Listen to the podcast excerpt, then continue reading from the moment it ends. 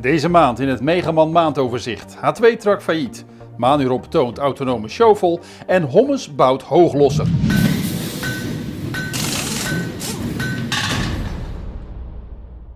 De rechtbank in Gelderland heeft trekkerbouwer H2-trak uit Arnhem op 23 november 2022 failliet verklaard.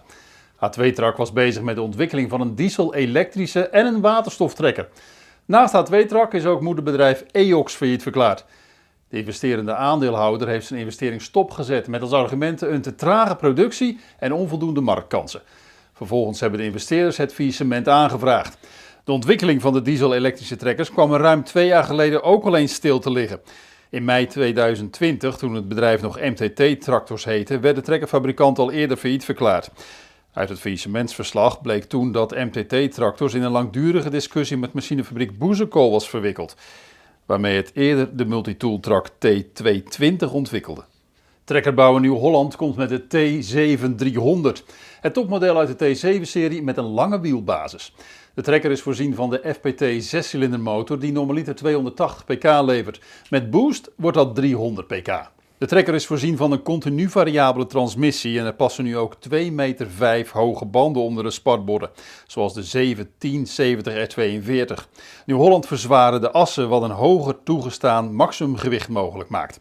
De cabine is vernieuwd en lijkt sterk op die van de twee jaar geleden geïntroduceerde T7 HD-serie. De trekker kan uitgerust worden met een scherm in het midden van het stuurwiel.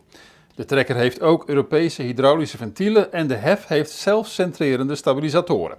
Uiteindelijk zouden alle trekkers uit de T7-serie met een lange wielbasis dezelfde uitrustingsniveau moeten krijgen. Bij de CNA-zusjes Steyr en Kees Yates komt dezelfde trekker in het programma. Bij Steyr draagt hij de naam Absolute CVT 6280 en bij KZA Puma 260 CVX Drive. Manurop, een dochteronderneming van voorladerfabrikant MX, werkte aan een autonome showvol. Het stelde de machine tijdens de SIMA in Parijs voor. De elektrisch aangedreven Manurop Lodix kan het repeterende werk op een boerderij overnemen. De machine kan bijvoorbeeld een voermengwagen vullen of het voer voor het voerhek uitbrengen. Daarvoor moet de volledige route over het bedrijf van tevoren in kaart worden gebracht. Weegsensoren op de giek herkennen bij het scheppen of de bak daadwerkelijk vol of leeg is. Met behulp van camera's en sensoren lukt het Lodix wel om zelfstandig de aanbouwwerktuigen te verwisselen. Op een acculading kan de machine ongeveer 4 uur werken. De wiellader kan nog niet met kisten of pallets overweg en de machine is vanaf de mobiele telefoon in de gaten te houden. Zo is ook een taak aan te passen. Bij een obstakel houdt de machine halt en in de toekomst willen de ontwikkelaars dat de machine een alternatieve route zoekt. Wanneer de machine klaar is voor de praktijk, willen de ontwikkelaars nog niet zeggen. En ook de prijs is nog onbekend. Zometeen beelden van de Hommes Hooglosser.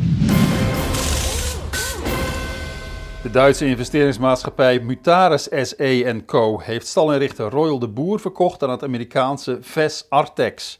VES Artex is onderdeel van Turntide Technologies. De twee merken blijven naast elkaar bestaan. De Oostenrijkse landbouwmachinefabrikant Puttinger heeft begin november het Italiaanse Matermak overgenomen van het Chinese Photon Lovel. Matermak bouwt onder meer precisiezaaimachines voor suikerbieten en groenten. Die machines had Puttinger nog niet in het programma. GEA en N2 Applied gaan een strategisch partnerschap aan. N2 Applied zet rundveedrijfmest om in een met stikstof verrijkte meststof. Dat doet het bedrijf met zogeheten plasmatechnologie, die de mest voorziet van stikstof die uit de lucht wordt gehaald. De techniek van N2 Applied zal via de dealers van GEA verkocht worden. En dan nog dit. Hommels Constructies uit Ter Apel bouwde onlangs een 25 kubus hooglosser. Op de bodem van de wagen ligt een 1,95 meter brede rubberband die om de 40 centimeter is voorzien van een meenemer. Deze losband wordt hydraulisch aangedreven middels twee hydromotoren. Twee dubbelwerkende cilinders heffen de bak die aan de voorkant scharniert. De maximale loshoogte is zo 4,5 meter. De draaisnelheid van de losband is in twee standen instelbaar. En de assen onder de wagen zijn hydraulisch geveerd. Dat maakt ook automatische vlakstelling mogelijk. Zo staat de hooglosser tijdens het lossen zo goed als waterpas. De wagen weegt leeg 12.500 kilo en zou ongeveer 100.000 euro moeten kosten. Tot zover de maand van Megaman. Meer nieuws vindt u op megaman.nl en in de vakbladen Landbouwmechanisatie, Veehouderijtechniek en Tuin- en Parktechniek.